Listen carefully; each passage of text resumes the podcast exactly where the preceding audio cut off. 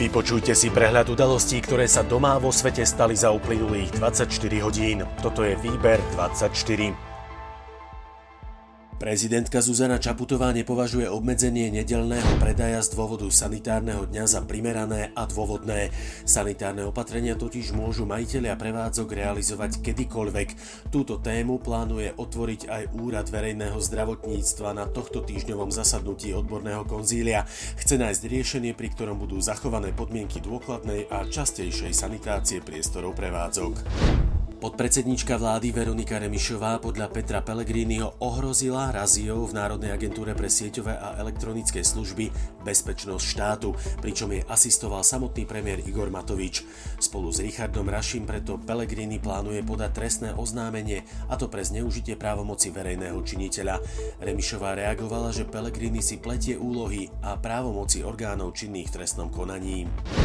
Vládne noviny, ktorých vznik oznámil premiér Matovič, zrejme dostanú konkurenciu.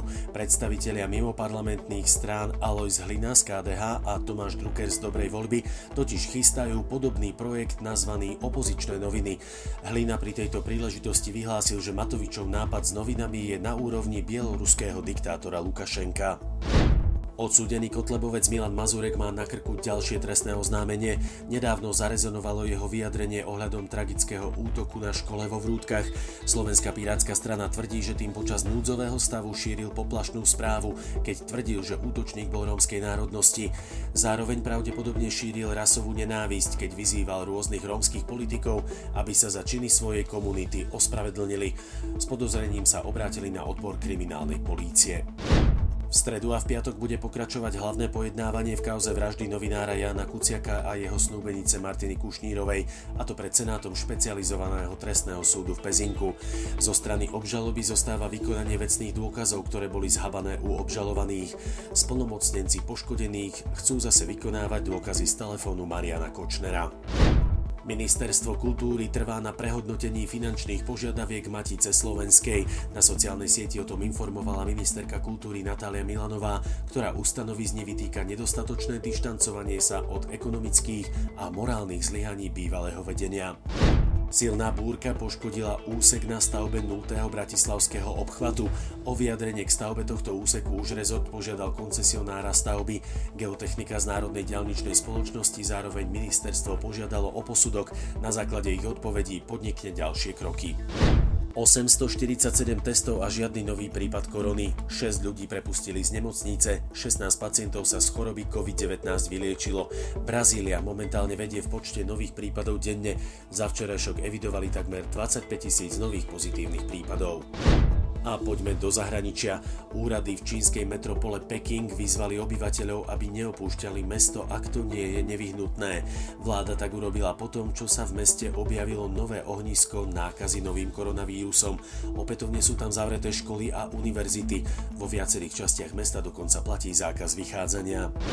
Európska únia varovala Severnú Kóreu pred ďalšími provokáciami.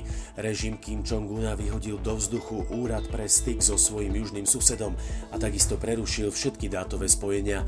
Tieto kroky podľa Európskej únie vedú k zvyšovaniu napätia, narúšajú stabilitu a podkopávajú úsilie o diplomatické riešenie situácie na Korejskom polostrove. Donald Trump má ďalší problém. Jeho neter pripravuje knihu, v ktorej otvorene opisuje, ako jej strýko nadobudol svoje financie, a to aj nelegálnym spôsobom. Kniha má výjsť koncom júla a jej názov znie Príliš veľa a nikdy nie dosť, ako moja rodina stvorila najnebezpečnejšieho muža sveta. Polícia vo Viedni uložila 500 eurovú pokutu mužovi, ktorý si pred jej príslušníkmi veľmi nahlas a zámerne prdol. K incidentu došlo 5. júna, pričom pokutu vymerala polícia za priestupok voči verejným mravom. K incidentu sa na Twitteri vyjadrila aj samotná viedenská polícia. Napísala, že samozrejme nepokutuje občanov, ak si na verejnosti náhodou uľavili. Zmienený muž sa však od začiatku správal provokatívne a nespolupracoval.